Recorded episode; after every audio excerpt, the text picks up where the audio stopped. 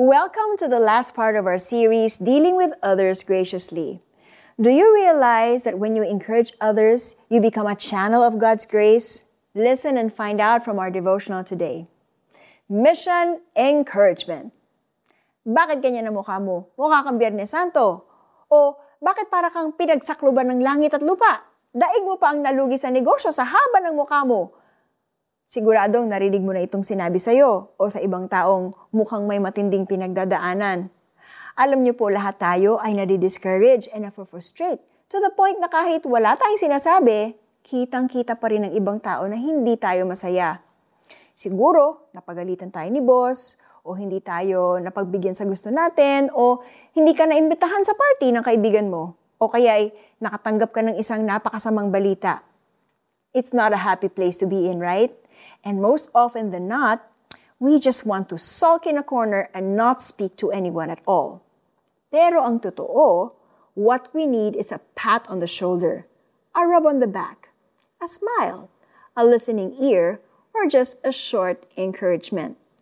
However, just as much as we get into situations where we get discouraged, marami ring panahon na tayo naman ang capable of giving encouragement to others. Our verse for today tells us to encourage others. You don't need to have intellectual advice or flowery words to lift someone up. Usually, isang simpleng ngiti lang o isang heart emoji or short phrases to commend them. Sapat na ito para mapagaan ang pakiramdam nila. It won't take much of your time either, but the far-reaching effects of your approving nod and smile might just be the boost that person needs to get them through the day. Let's pray. O God who comforts, thank you for the grace to be a channel through which others can be comforted and encouraged. Give me compassion and kindness for my neighbor. Make me sensitive enough to see who needs to feel your love today. Para sa ating application, why don't you check your friends list on your social media account? Pray and seek God's direction kung sino sa kanila ang nangangailangan ng encouragement sa araw na ito.